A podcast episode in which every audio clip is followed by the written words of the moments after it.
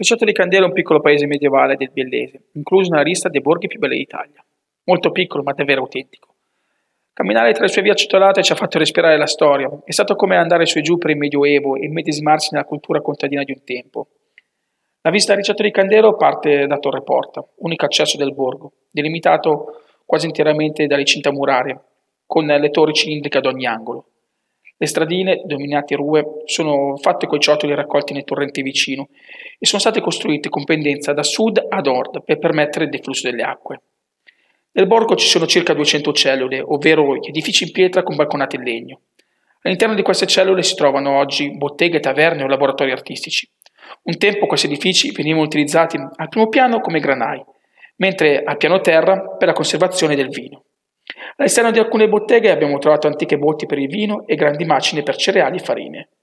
Abbiamo vissuto un'atmosfera d'altri tempi, tutta da assaporare.